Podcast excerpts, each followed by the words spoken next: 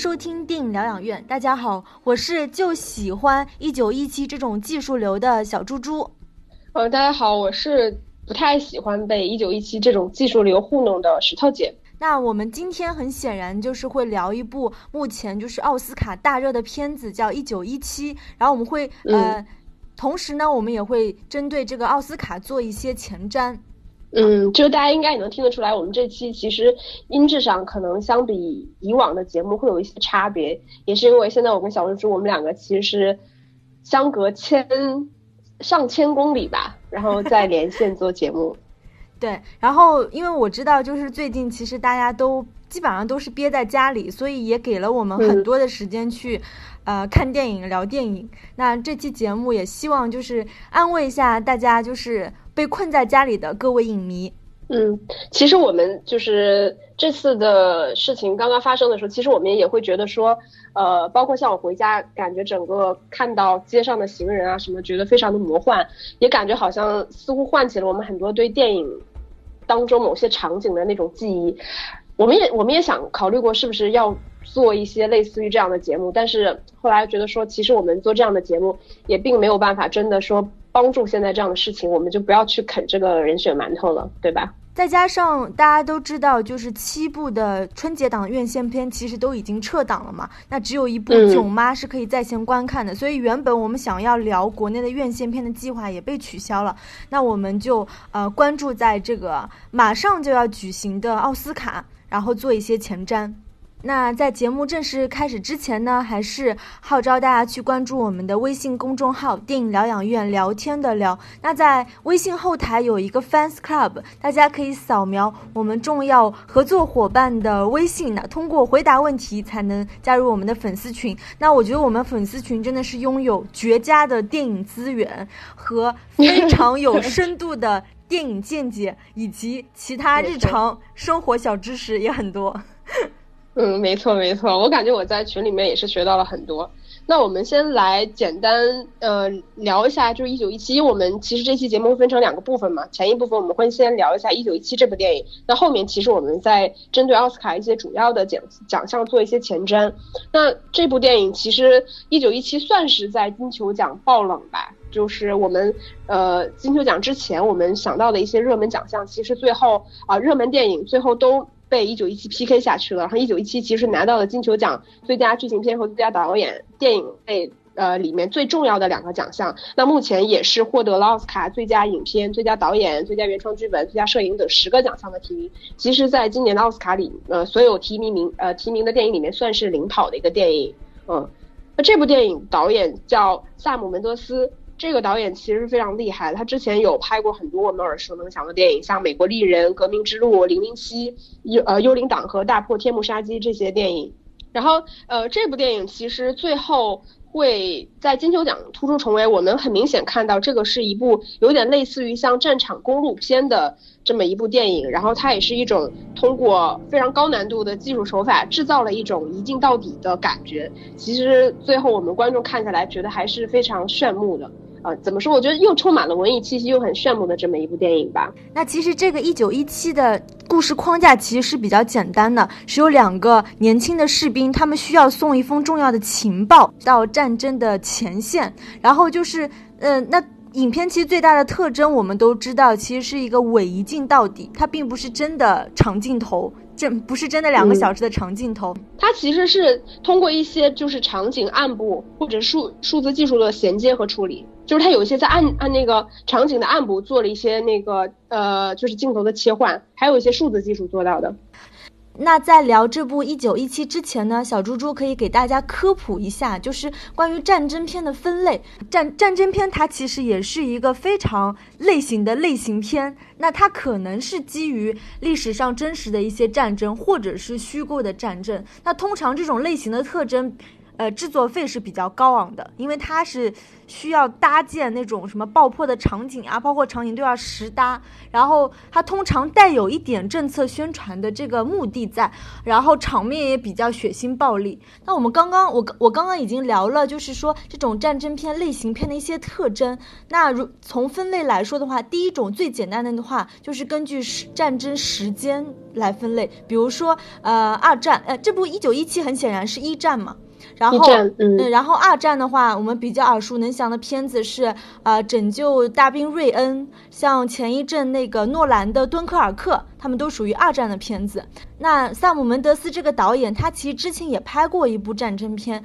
叫《锅盖头》，那他其实是呃海湾战争的时候。刚刚石头姐，我们私下在聊的时候，你觉得它有一点点像那个全金属外壳？那全金属外壳其实库布里克拍的关于越战的电影，然后像那部野战牌也是越战。呃，其实关于战争的片子真的蛮多的。我我现我现在一下子能想到的就是斯皮尔伯格的那个《辛德勒的名单》，就类似这样的吧。我觉得美国、欧洲其实都有很多关于战争以及就是不同不同战争背景、不同战争维度的电影。还蛮多的。除了按照这种时间分类，我呃，昨天我有请教一个，就是我们群里有一个粉丝，他其实是对战争片特别熟悉。他跟我他跟我说了一种分类，我觉得还蛮有趣的，就是冷兵器和热兵器两类。他说，比如说像一战以前的那些关于刀枪或者是马的呢，通常是属于冷兵器战争的，比如说那部很有名的《勇敢的心》。然后圣女贞德、斯巴达三百勇士，然后另外一类就是火器，火器就是热兵器嘛。那主要是现代战争，比如说我们看到的枪炮、飞机、坦克。其实我们刚刚提到的，就是 Q 到的那些电影啊，都属于热兵器的战争片。嗯。然后，那其实这里面就是关于火器里面，其实也可以分的特别特别细。就是你坦克可以是坦克战争，比如说那个布拉德皮特演的那个《狂怒》，它就是一部非常典型的坦克战争。然后你也可以是空战片。然后另外一类想跟大家分享的分类就是宏观叙事和微观叙事。就石头姐，你有没有想过，就是近年来其实拍战争片的一些新片也很多。嗯，是很多。早早年我有种印象，就是围绕微观叙事的会比较多。就比如说，你会关注到某些呃传奇人物啊，什么希特勒啊、丘吉尔啊、戴高乐这些传奇人物。那近年来，我感觉有有一个所谓战争片的创作共识，就是一个宏观上的叙事，就是描述整个战场的群像。那微观叙事和宏观叙事的战争片，其实它的拍摄手法，包括你塑造人物的方式啊，其实都不太相同。但是我但是我自己倒是没有太明显的感觉到说是不是，但我我理解啊，就是拍战争片，它一定是微观叙事、宏观叙事，它一定是有某一个时间段的一个偏好。前两年我其实特别喜欢那部诺兰的《敦刻尔克》，然后我我昨天有在想，那这部《敦刻尔克》它算是微观叙事还是宏观叙事呢？好像是两种。你觉得是宏观吗？我觉得是宏观啊，因为你再再微观，就是你这个电影再宏观，其实你都一定要有微观的，就是小的具体的故事。对。但是其实。呃，要取决于你的电影重点在于什么。其实像像我们今天要聊的《一九一七》，它是属于大部分的场景是在整个战争后方。嗯，其实它，我觉得它不能算是一个宏观的呃战争片。我我反而会觉得，嗯，就。就我觉得这两者的界限可能有点微妙，就是微观宏观，它不可能一部电影里面只用一种手法，只是说它的侧重点是在于什么地方吧。对，或或者另外一种分类，我就想到，那是不是正面战场和所谓的侧面战场？我可能这个词用的不是很准确，就是正面战场，比如说你看什么血战钢锯岭啊，什么拯救大兵瑞恩，就这种我觉得是比较正面战场的东西。那像这部《一九一七》和那个《敦刻尔克》，它很多时候它的场景不是发生在直接一线的前线的战争场面，我有这种感觉。但但你说像《血战钢锯岭》这种，它明显是以一个人物为整个故事的核心。对，那这个就是圣人传记类的，我觉得这算是一种微观叙事吧。嗯嗯嗯嗯，没错。然后其实你说到这种嗯电影的拍摄，我觉得无论是从哪个。度来拍吧，因为其实哪怕是战争片，我们也看到不同的战争片，它其实试图要把战争这个题材拍出来一些更多的有意思的主题。那我们看到《一九一七》这部电影，其实它也算是另辟蹊径，就是它虽然也是拍整个战争的后方，因为它主要的场景是在战争的后方嘛。其实以往拍这样战争后方的电影也不少，但是我们几乎没有看到过像它这样以这种呃。仿真的，我仿真的这种一镜一镜到底的拍摄手法去拍这样一部呃，这样去切入一部电影吧，我觉得其实还是蛮特别的。那你既然聊到这个，那我就呃顺便来聊一下关于这部片子，就大家可能最感兴趣的关于拍摄手法的地方。大呃，大家看得出导演的意图其实是想，就是像之前的那部《鸟人》一样，对吧？也是这种伪一镜到底的长镜头。但实际上，就是呃，罗杰·狄金斯就是这部片的摄影指导，那也是跟这个萨姆·门德斯其实是合作好多片的摄影师。他说，其实他们拍摄的镜头最长的话，其实是八九分钟。嗯，这个远这个长度远比我想预想的远也要小很多，哎，短很多。对，因为其实这部片的拍摄难度是非常大，大家在看的时候应该能感觉到，就是它所有的场景因为是不重复的嘛，因为它是这种 real time，就是那种实时的电影，所以就是在场景都完全不重复的情况下，它的调度是非常非常复杂的。那我听说就是你记得最后那场，那个斯科菲尔德在那个战壕里，那摄影师他是需要先安装在一个差不多五十英尺长的伸缩炮上，把它带到那。那个战壕的上方，然后就是摄影机要从伸缩炮上取下来，再跟这个斯特呃斯科菲尔德一起往后走，然后他要再架到另一台就是车载摇臂上，就是反复的。我们看出就是你看拍一段这样长度差不多七八分钟的戏的时候，其实是需要摄影机完成十三次左右的交换转接，这是非常非常难的，而且是需要整个团队的就是协同。那我听说其实他们幕后每次拍这样的戏的时，候，他们要完成多次排练，确保所有的演员，然后几个摄影师，然后这个所有的摄影师稳定系统要保持完全的统一，才能完成这样复杂的调度。呃，其实我之前也是在网上看了一段那个萨姆·门德斯的采访，然后他也是提到说，这个电影里面其实，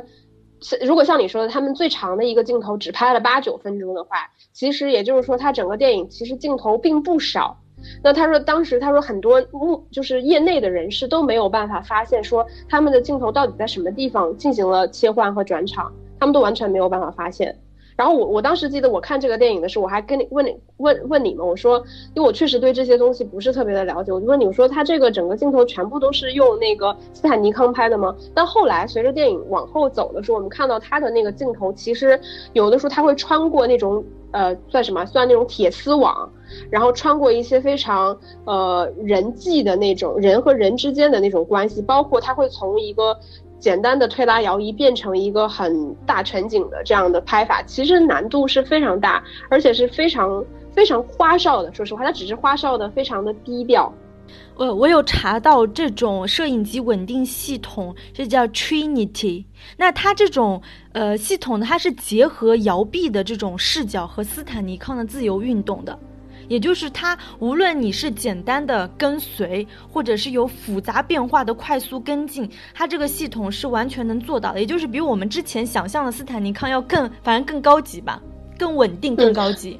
而且它这个，我觉得一个是说，其实你光看你就知道它现场的调度难度一定是非常大的，因为它的那个摄影机运动是非常平滑的。我记得我第一遍跟看在看的时候，我也跟你分享，因为我觉得你拍这种一镜到底，其实我们以往想象中，我们看很多电影的长镜头，其实大多数的长镜头都是需要摄影师去手持肩扛，也就是它的摄镜头其实是非常晃的。然后，但这部电影里面，我们看到，就是因为其实你那个晃动，一方面会产生一种即时感嘛，对吧？这个也是我们传统说一镜到底或者是长镜头它所带来的一种魅力，也就是一种真实感，一种即时感。但是这部电影，我觉得它很奇妙的一点就是它的镜头给你制造的感觉，它是一种长镜头，但是它的镜头运动其实是非常平滑的，就是你其实感觉不到，就是摄影机它在等待演员，或者是它要先于演员去运动的那种顿挫感，我觉得其实几乎都是没有的。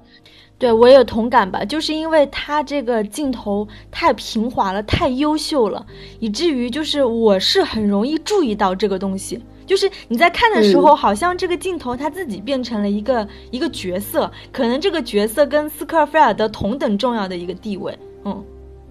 对，而且它是，我觉得它是先于，就是它一定是它的摄影机调动，其实你仔细看还是能看得出来，它其实是先于演员的。也就是说，其实演员还是在追随着这个摄影机去去走的，对。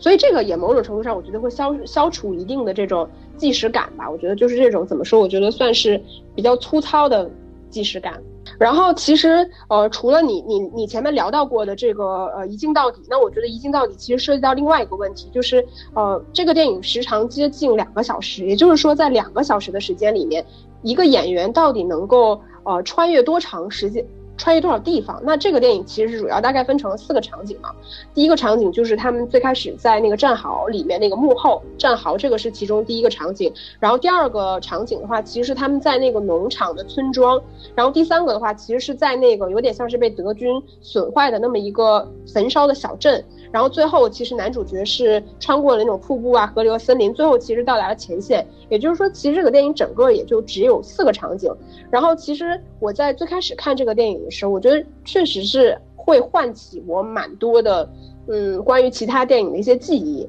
第一个就是你前面也提到过的《鸟人》，因为我觉得。这两年就是这种，因为技术太过于厉害了。像我们看《爱乐之城》也是一样的，就是它有大量的长镜头，这种长镜头已经花哨到说观众完全区分不出来这个长镜头到底是真实还是虚假的。那在这个之前，其实做的最好的例子也就是《鸟人》这部电影。但是《鸟人》那部电影，我印象中它并不是一镜到底，它应该是，呃。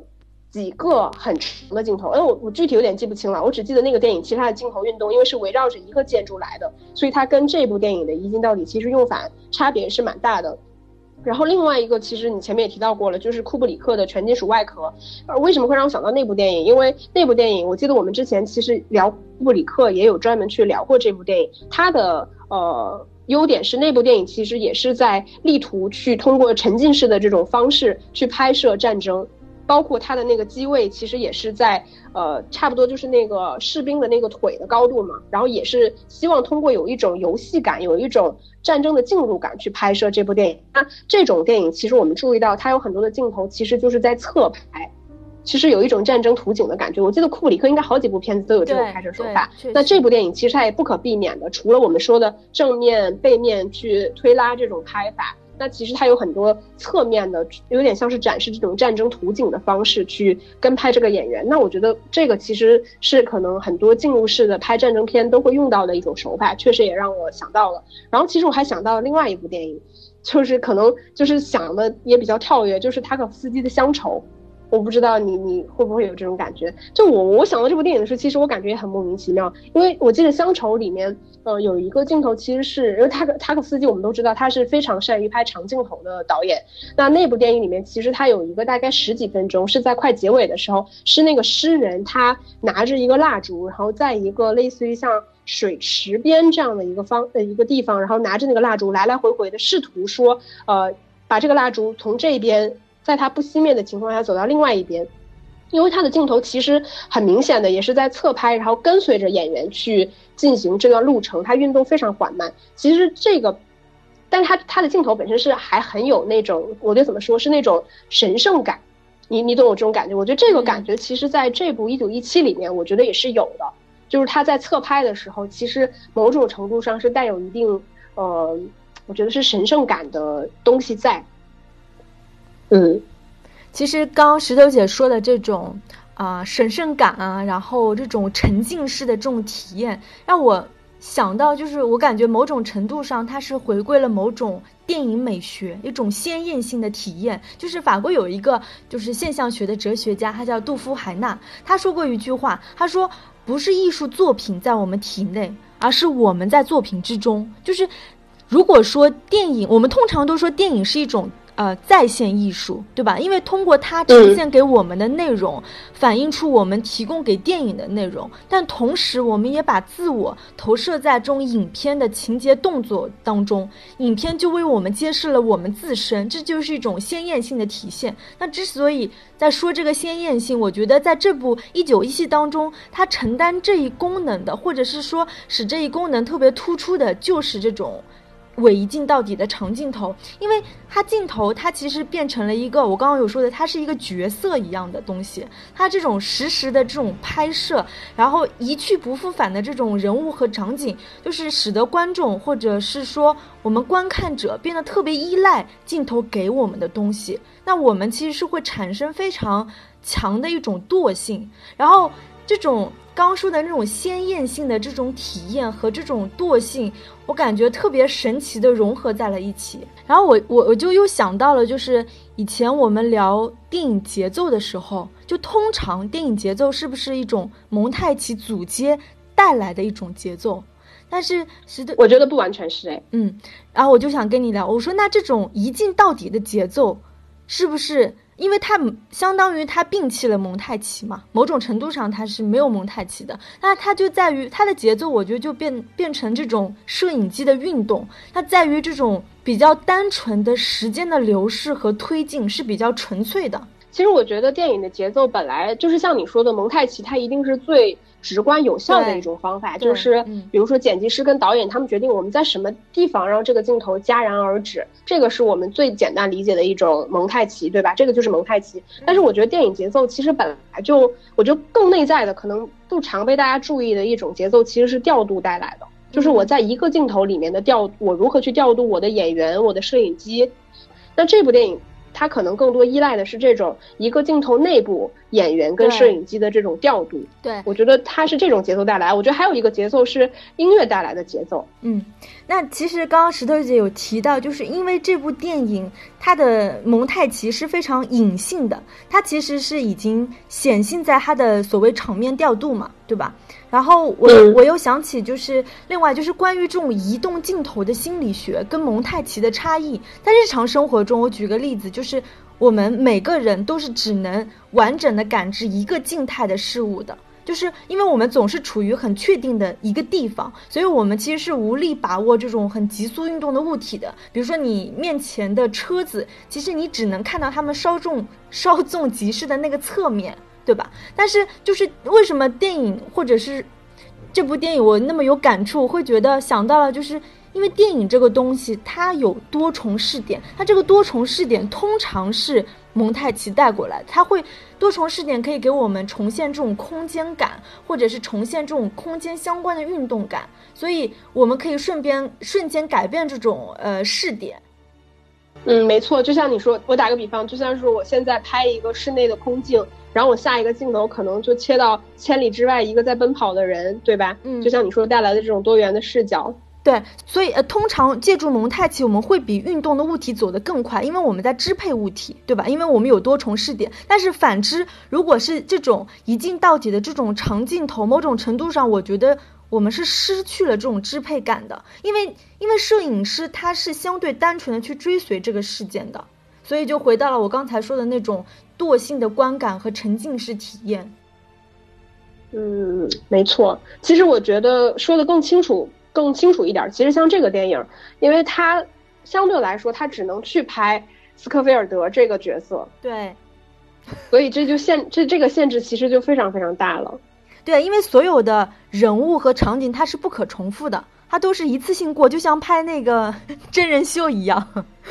嗯。然后其实你你聊到这些嗯内容，其实也也会就直接让我想到我关于这个电影，就是我们在呃整整期节目开场的时候就我们就聊到过，就是我们为我为什么就我我似乎是不太喜欢这部电影的。那我们等一下可以先聊聊一下我们关于这个电影的一些缺点。那我们现在聊一下这个电影的优点吧。其实优点应该我们前面聊到的全部都算是优点。那除了我们前面聊到过的这些东西，你觉得这个电影还有什么优点？呃，是让这个电影能够打动你的呢？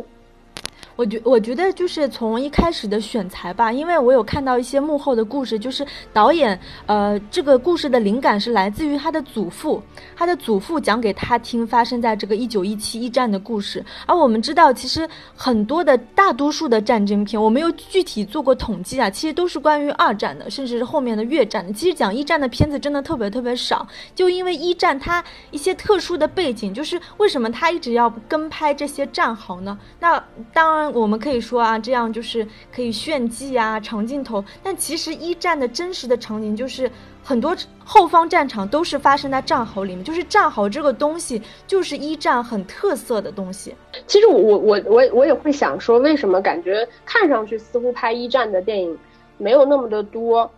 我当然，我这个说法本身可能不是那么中听，但我我我会觉得说，一个是因为我觉得二战其实是牵扯到了更多，就是我们比较现当代会去聊到的一些，我觉得是关于人性也好，或者是关于呃人文主义也好的东西，它跟现代性的结合度可能会更高。那一战毕竟年年代隔的其实是有一点久远的，就是其实很多故事背景，我或者这么说，我觉得它是比较古典的。呃，一个题材，他选择了一个其实史实资料是非常少的一个战争，再加上因为其实到二战的时候，很多现代性的武器就上来了。就是一战的时候，其实你整个作战的这种，我不知道为什么，我万一讲这些被人家喜欢战争片的人狂喷怎么办？没事儿，让他们喷啊。一一战的时候，其实作战的工具啊，包括战场啊，包括敌对的，就是因为一战其实说白了是欧洲的内战嘛。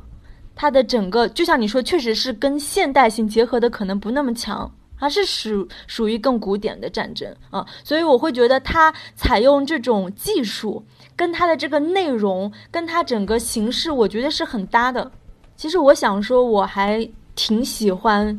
呃，电影中的两个年轻士兵的人物啊，尤尤其是斯科菲尔德。当然，我知道很多人可以诟病他们人物不饱满，对吧？没有什么个性，或者是人呃人性的成长没有什么变化。但是我会觉得，就是这部片子其实是非常显然的宏观叙事的层面。所以我会觉得这两个年轻的士兵在这种宏观叙事层面上，他一切他所有的这种反应，他的这种他的这种心态，他的这种个性，我觉得是可以抹灭掉一些的。嗯，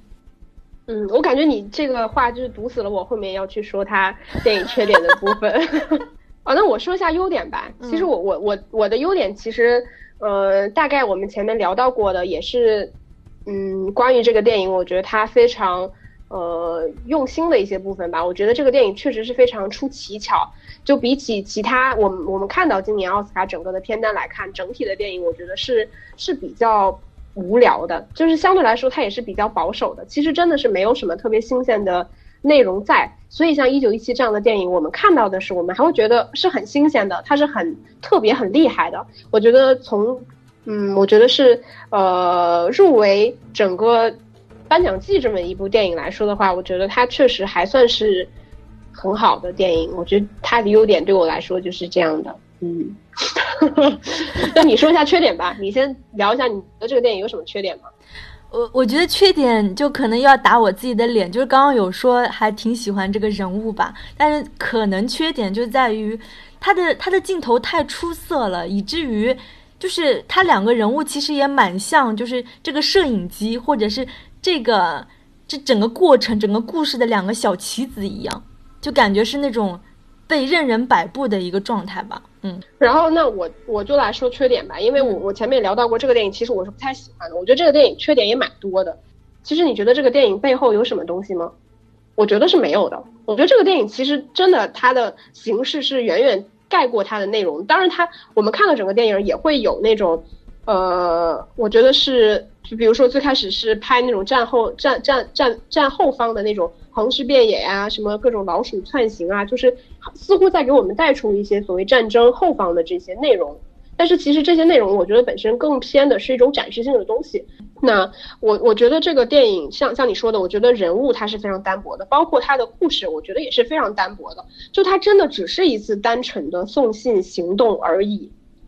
那我不知道你有没有这样的感觉？其实我觉得，其实他两个人的戏份明显要比斯科菲尔德到后面一个人的戏份的时候要好很多。这个其实就是像你前面聊到过的，就是他因为他限制了这个电影的视角。之后导致其实观众是很容易觉得无聊的，尤其是像前面的战壕那种戏份，其实它是非常单调的，就观众甚至分不清楚说你你你第一分钟的那个战壕跟你第八分钟的战壕到底有什么差别。其实肉眼看上去是一模一样的，就是这个东西其实观众非常容易感到无聊，所以放到电影里面也是一样的，就是当他两个人的时候，我们还能就是有被这两个角色之间那种 对有一些小矛盾，然后又有一些相互扶持的那种兄弟之间，然后战友之间的那种感情，我觉得是会戳动的，因为你最起码你能看到这两个角色他们的互他们的差别是很强的。然后他们的那种互动性，然后包括布莱克死的时候，其实那个场景也是蛮动容的，因为我们看得出来那是很年轻的小孩儿。嗯，那到后面到斯科菲尔斯科菲尔德的时候，其实我觉得电影的节奏已经开始有一点乱了，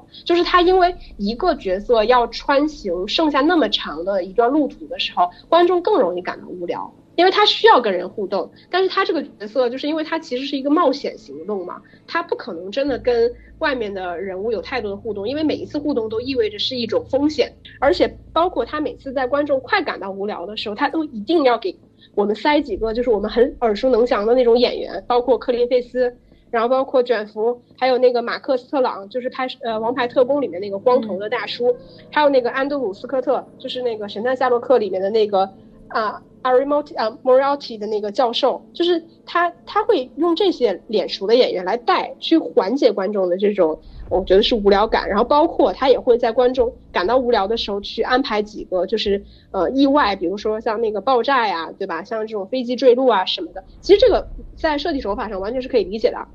这一点我其实认同，因为我在想拍这个电影的时候，它一定是技术先行的。就是他已经想好了，他要采取这种我一镜到底的拍法，所以我我依据这个原则的基础上，我来设计这些场景，我来设计。当当然，我认同，就是其实到后面斯科菲尔德的时候，他其实一个人的戏份有点特别重，但是又就像你说的，就是过重之后他又很无聊。那其实明显也是前面的比较好看嘛，所以他后面只能越来越花哨。你刚刚有说到那场在小镇的那场戏，他其实是。呃，它上面的那个其实是有很强的那个阴影光亮，不断的在变化。它这场戏，我我真的是觉得就是炫技已经炫到一定成分，但是真的很好看，就很有那种黑色电影的风格。呃，而且你没有觉得就是这个电影，因为就是这个电影其实还会涉及到另外一个问题，就是这个电影其实它的真实时间其实是二十四小时。但是电影的时间其实是两个小时，对吧？所以他需要去处理，呃，因为他他采用的是这种一镜到底的感觉的拍法，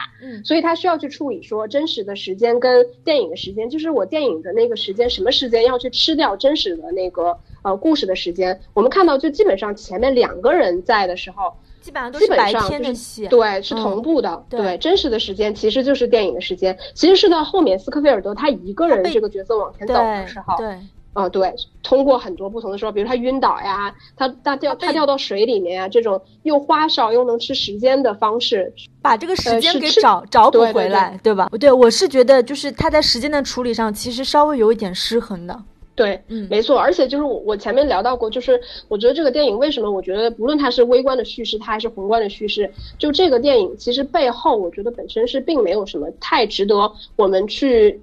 考思考的东西，就是我觉得这电影本身，嗯，它真的是炫技大于其他所有的东西在的。包括我说到，我觉得这个电影其实它有一些奇巧的设计，是会让人觉得好像是一个小而美的东西。比如说电影一开场，不就是那个斯科菲尔德在那个树下打盹儿？然后电影的 ending 其实也是这个镜头，也是他在一棵树下面去打盹儿。其实这个你可以看到，它是一个小而精的东西。故事的厚度，它反而是为了让这个整个叙事的结构，我觉得是更加完整的，是一个小而美的东西，配合它整个一镜到底这种限制性的、狭窄性的东西服务的。这个就我会觉得整个电影的 level 就没有那么的高。嗯，这个是我自己的一个关于这个电影缺点的一部分观感吧。嗯，那如果从我的角度上来看的话，我觉得就是近些年大家拍来拍去还是在拍战争片，对吧？还是在拍一战，还是在拍二战？那这些战争片，我觉得他们，那你既然还在拍这个类型，你要拍出一些新意，我觉得他们都在挖掘这种战争片的美感。那我觉得这部电影它是从镜头的这个角度去挖掘战争片的美感，而且。对于现在，我前呃前两天又看到那个什么，那个昆汀在他的社交媒体上发言，去那个抗击什么现在的超级大片啊、漫威啊、DC 啊这些东西，我会觉得就是站在这个怎么说电影市场的角度，或者是技术的角度，我是很支持或者是很喜欢这部《一九一七》的。诚然，他的人物啊、故事啊，当然是有一些缺陷，但是我觉得在目前这个状况下，我觉得能有这样一部。很有美感的战争片，而且能够得到奥斯卡这么多提名，在某种程度上，我觉得他很成功。他他在某种程度上，他肯定是成功的，但是这种成功，我觉得未必是艺术上的成功吧。我我觉得技术上的成功也是艺术上的成功呀。哈，你这个说法我不是能非常认同。如果你是，如果你要真的要跟我聊技术上的成功的话，那我觉得你现在的超级英雄大片的技术一定是最前沿的技术呀。技术上的成功一定不绝对等同于艺术上的成功呀。不等同于，但是这部片子我觉得它是相对来说兼容的比较好的，因为我们现在已经二零二零年了，所以是要有一部这样子的片子来拍战争片的。那我们现在要前瞻一下几个奥斯卡重要的提名吧。嗯，然后那个，其实我们今天，我觉得我们可以大概，因为奥斯卡奖项是很多的嘛，我们其实主要可以去聊一下它最重要的四个奖项吧。像一个是最佳影片嘛，一个是最佳导演，一个是最佳男主角和最佳女主角这几个奖项。然后从我们现在看起来啊，就是呃，提名最佳影片的电影一共是八部嘛，除了我们刚刚聊完的《一九一七》，其实还有《婚姻故事》，这个我们也聊过。还有那个爱尔兰人、好莱坞往事、寄生虫、小丑，就是好莱坞往事、小丑，我们也是聊过的。还有极速车王、乔乔的异想世界、寄生虫和小妇人这几部电影。那其中呃，整领跑整个奥斯卡吧的电影其实是一共是四部，除了我们刚刚聊过的《一九一七》，《一九一七》其实一共是十个提名，然后包括那个呃爱尔兰人。呃，马丁斯科塞斯的爱尔兰人其实是有九项提名，然后像昆汀的好莱坞往事其实是十个提名，嗯，然后最多的其实是小丑，一共有十一个提名。那先说最佳影片，我自己啊，我会我可以压两部吗？可以啊，可以啊。我我觉得比较可能的是爱尔兰人和好莱坞往事。你觉得爱尔兰人和好莱坞往事最有可能啊？对，其实。你你记得吧？你你我们聊这期节目之前，你也问过我，就是因为一九一七其实是我觉得某种程度上算是爆冷拿到了金球奖最佳影片的。然后你当时问我，你觉得一九一七其实这个片子能拿最佳影片吗？然后我我很肯定的告诉你，我觉得不可能，对吧？对。但是其实后来，因为我又整个去去梳理整个呃最佳影片的奖项的时候，我觉得真的很难选。然后。呃，最佳影片的话，就你你是觉得《好莱坞往事》和《爱尔兰人》？那我我我的观点，其实我觉得可能是《婚姻故事》或者是一九一七，但我觉得《婚姻故事》的可能性更大。真的吗？我自己是这么觉得。我不知道，我我是从我感觉是从题材的角度，我才把《婚姻故事》给排除掉的。其实我也是从题材的角度才把《婚姻故事》拿出来的，因为因为其实可以做排除项嘛，就是像《寄生虫》和《乔乔的异想世界》，其实我觉得。基本上是可以排除在外的。然后像《小妇人》，呃，其实是一部翻拍的原原原原这样像名著的电影，我觉得大概率这种片子其实也是可以排除在外的。那我们就静待吧，到时候就我们看谁赢了，就互相请吃饭就可以了。对，嗯，那就现在来说一下最佳导演，我压的是拍《一九一七》的萨姆·门德斯和拍《好莱坞往事》的昆汀·塔伦蒂诺。呃，其实这个最佳导演，其实我们压的是差不多的，就是我也是觉得，我我是觉得马丁斯科塞斯、昆汀塔伦蒂诺和萨门德斯其实都有可能。最后我觉得最有可能应该是萨门德斯。就我我的这个，其实我也是思考了很长时间，我觉得最佳导演这个最终可能还是会去考量说这个电影对于整个电影，不论是从视听、从调度的一个把握和完成度上去看。嗯，那那当然，如果你要说一九一七，我觉得他一定要拿最佳摄影。他一定要拿这个最佳摄影对对对，我觉得这个几乎可能是毫无疑问，就是他最终一定会拿到的一个片子。如果如果最终一九一七拿不到最佳摄影，那我觉得这个其实因为一九一七本身是一个非常讨巧的做法，你知道吗？就是像你说的，你前面给我们聊到那么多，就是这个电影它拍摄上的难度，包括它在摄影上的难度，其实非常大。对吧？嗯，但是我觉得这个其实这种难度是执行层面上的东西。你去评估一部电影的最佳摄影奖的时候，其实我觉得拍摄难度只能是作为其中一个部分，嗯，去去考量。嗯，所以我也是觉得说一九一七拿最佳摄影几乎是一个没有什么悬念的事情。但是我觉得不排除有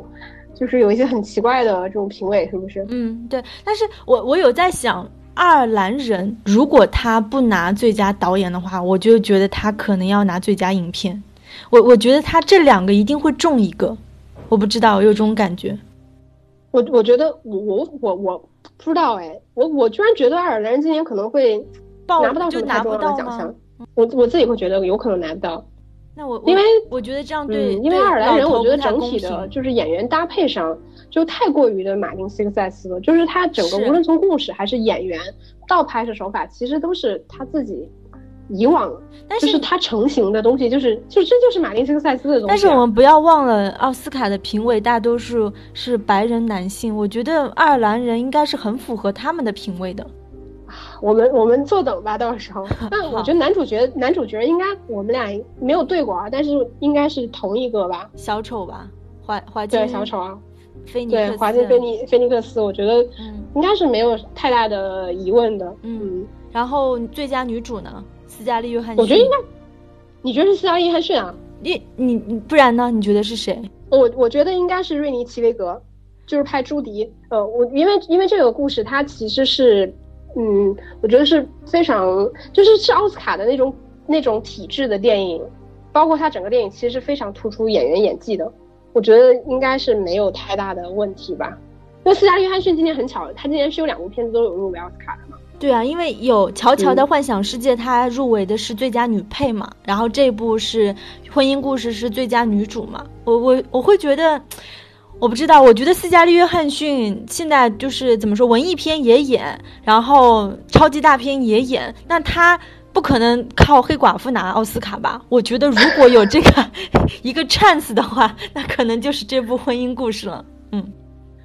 我我我觉得其实我我从从婚姻故事来，从表演来看，我觉得婚姻故事里面就 Adam Driver 的表表演其实肯定是比斯嘉丽·约翰逊更好的，只是说 Adam Driver 其实。按照他那个表演，他也是有可能的，只是说没办法，他正好今年碰到了华呃华金菲尼克斯小丑这种角色，就太过于的去凸显演员的演技了，我觉得也不太可能拿得到的。往往这种爱情戏，就是你有男女主角，当然就是有的时候你会觉得男男主演的更好，我觉得那蛮有可能也把斯嘉丽约翰逊捧上去的，就像之前的《爱乐之城》啊，不过《爱乐之城》好像真的是石头姐演的更好。哎，好的。嗯嗯，好，那我们今天的节目就差不多聊到这里，感觉也聊了很多。那下一期节目我们可能会做一个小专题，那就敬请期待吧。拜拜，拜拜。